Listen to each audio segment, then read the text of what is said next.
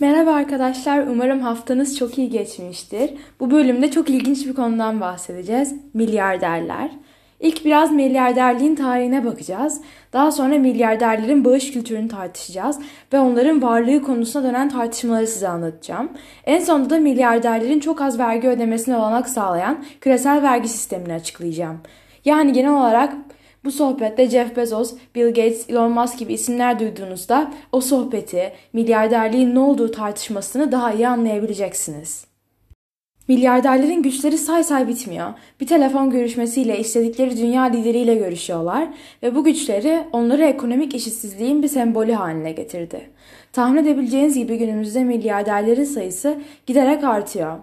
1987 senesinde sadece 140 milyarder varken 2019'da e, bu sayı 140'ın 15 katına çıktı. Yani 2154 kişi. Ve bu kişilerin toplam serveti 1974 yılındaki milyarderlerin yaklaşık 30 katı. Şimdi biraz milyarderliğin tarihine bakalım. Gilded Age, Türkçesi yaldızlı çağ olan dönemde dünyanın ilk kendini yapılandırmış milyarderleri yetişti. Yaldızlı çağ 1870'lerde ABD'de başladı. Peki neden 1870'lerde başladı diye soracak olursanız şöyle açıklayayım. Bu dönemde ilk defa kıta ölçeğinde bir ekonomi gelişiyordu. Yani ulaşım imkanları geliştikçe şirketler daha fazla yayılabiliyordu. Yayılarak da daha fazla para kazanabiliyorlardı. Günümüzde de artık kıta ölçeğinde ekonomiden dünya ölçeğinde ekonomiye geçtiğimiz için milyarderlerin sayısı daha da artıyor. Ama bu konudan bölümün ilerleyen dakikalarında bahsedeceğim. Yaldızlı Çağ'da Andrew Carnegie, John Rockefeller ve Cornelius Vanderbilt gibi isimler servetlerini kazandı. Yapılan hesaplamalara göre bu kişiler günümüzde Jeff Bezos'un iki katından daha fazla servete sahipti. Yaldızlı Çağ'daki zenginler servetlerinin çok büyük bir kısmını bir bakıma topluma geri verdiler. Yani topluma bir şeyler kazandırdılar. Mesela Andrew Carnegie kendi adına bir sürü kütüphane, üniversite, araştırma merkezi vesaire açtı. Yani Amerika'da yaşayanlar Carnegie öldükten 100 yıl sonra bile etraflarında sürekli Andrew Carnegie diye böyle bir isim duyuyorlar. Bu topluma bir şeyler kazandırma geleneği günümüzde de bir bakıma devam ediyor. Günümüzde 200 tane milyarder The Giving Pledge, Türkçesiyle verme vaatini imzaladılar. Bu vaate göre öldükten sonra servetlerinin yarısını bir yere bağışlayacaklar. Bu milyarderler günümüzde genelde devletlerin yaptığı işleri bile yapmaya başladı. Mesela Bill Gates sıtma hastalığıyla mücadelede çok aktif bir rol oynadı. Robert Smith üniversite eğitimini daha bütçe uygun hale getirmek için bağışlar yaptı. Elon Musk arıtma tesislerinin onarılması konusunda çok fazla çalışma yaptı. Bütün bunlara karşılık bazıları milyarderlerin bu kadar güce sahip olmaması gerektiğini düşünüyor ve buna olanak sağlayan sistemi protesto ediyor. Bu kişiler diyor ki halk kimseye hesap vermeyen, varlıklı kişilerin merhametine kalıyor olmamalı. Devletin belli görevleri var ve bunu devlet yapıyor olmalı. Tabii ki bu konuda her milyarderin aynı güce sahip olmadığını da hesaba katmak gerek. Milyarderler arasında da çok büyük bir servet farkı var. Milyarderlerin %94'ü 10 milyar dolara sahip. %5'i 10 milyar ile 30 milyar arası servete sahip ve %1'i ise mega milyarder olarak adlandırılıyor ve o kişilerin de serveti 30 milyar dolardan daha fazla. Bu mega milyarderlerin çoğu teknoloji endüstrisinden. Bunun temel sebebi aplikasyonlar gibi dijital ürünlerin daha az insan gücüne ihtiyacı olması ve hızlı bir şekilde küresel pazara erişebilmeleri.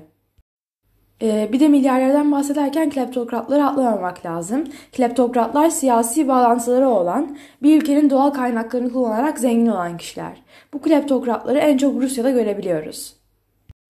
Şimdi gelelim bu bölümün en heyecanlı kısmına milyarderler var olmalı mı tartışması.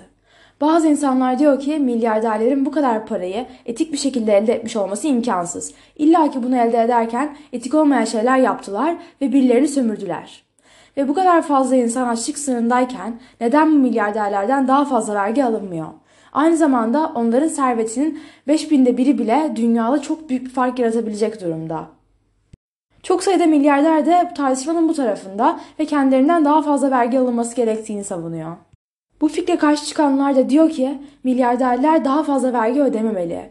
Çünkü onlar bu parayı çok çalışarak elde etti. Aynı zamanda milyarderler genelde yeni girişimcilere sponsor oluyor ve halka fayda sağlayacak icatlar geliştiriyor. Onların parasını almak bu konularda gerilememize sebep olacaktır diyorlar.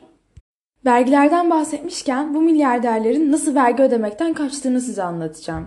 Yani dünya ekonomik sisteminde o kadar büyük açıklar var ki bu insanlar belli ülkelere stratejik ziyaretler veya yatırımlar yaparak vergi ödemekten çok rahat kaçınabiliyorlar. Mesela Cayman Adaları'nda bir bina var ve sözde 20 bin tane şirketi ev sahipliği yapıyor. Milyarderler bu adres sayesinde Cayman Adaları'nın vergi indiriminden faydalanabiliyor. Lüksemburg, Delaware eyaleti, Jersey adası, Cook adaları gibi yerlerin hepsinin farklı vergi indirimi avantajları var. Bu vergi indirimleri sistemi 2016 yılında haberlere manşet oldu ve milyarderlerin nasıl nakit paralarını sakladıkları ortaya çıktı. Ve yapılan araştırmalara göre bu insanlar normalde ödemeleri gerekenden %25 daha az vergi ödüyorlar. Evet arkadaşlar bu bölümlük bu kadar. Umarım milyarderler hakkında temel bilgileri size verebilmişimdir.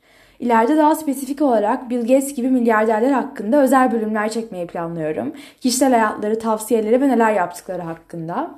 Bu bölümdeki çoğu bilgiyi Netflix'teki Explain serisinin milyarderler bölümünden aldım. Açıklama kısmına o 20 dakikalık belgeseli ve bu konuda hakkında daha fazla kaynağı koyu olacağım. Instagram'da ufak bir giriş sayfasını takip etmeyi unutmayın. Orada bu konu ve çok daha fazlasıyla alakalı paylaşımlar yapıyor olacağım. Bir sonraki bölümde görüşmek üzere.